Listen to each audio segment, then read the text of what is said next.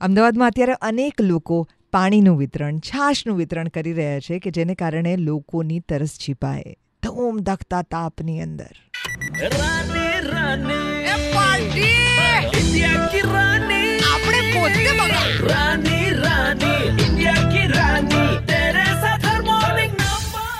દિલીપભાઈ છાશનું વિતરણ કરે છે છેલ્લા સાત વર્ષથી અને લોકો બે ગ્લાસ પણ પીતા હશે ત્રણ ગ્લાસ પણ પીતા હશે. આટલી બધી ગરમીમાં આવે ત્યારે તો? અને લોકો ભરપેટ નાના બાળકોથી અને અમારા ત્યાં કોણ છાશ પીવા આવે એ પણ તમને કહું it is a very interesting study કે ઓલા ઉબર ઝોમેટો સ્વિગી એટીએમની બહાર સિક્યોરિટી કરતા હોય ડોમેસ્ટિક હેલ્પ રિક્ષાવાળા શાકભાજીની લારીવાળા નાના બાળકો આવા બધા લોકો અને એમાં બહુ સારા ઘરના લોકો પણ કારણ કે તરસ કોઈની સગી નથી હોતી.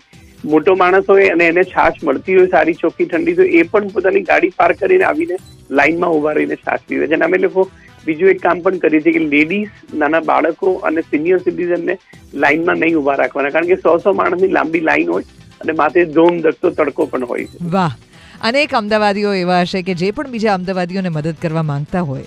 બસ કંઈ પણ દિલથી વિચારો કે I want to reach out to people હું મારા ઘરેથી દરરોજ સવારે એક પોસ્ટર જોઈને નીકળું જેમાં લખ્યું છે કે let us rise by lifting others એટલે કોઈની તરસ છિપાવીને કે કોઈ પણ રીતે આપણે કોઈને પણ કોઈ પણ રીતે કામમાં આવી શકતા હોય. હું તો કહું તમારા ઘરમાં જૂની છત્રી પડી હોય એ પણ કોઈ ગરીબને આપો.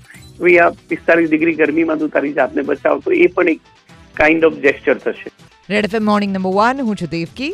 તમે પણ તમારી આસપાસના અમદાવાદીઓને મદદ કરી શકો, એવું તમને સૂઝે એવી શુભકામના. નાઇન્ટી થ્રી પોઈન્ટ ફાઇવ બજાત રહો.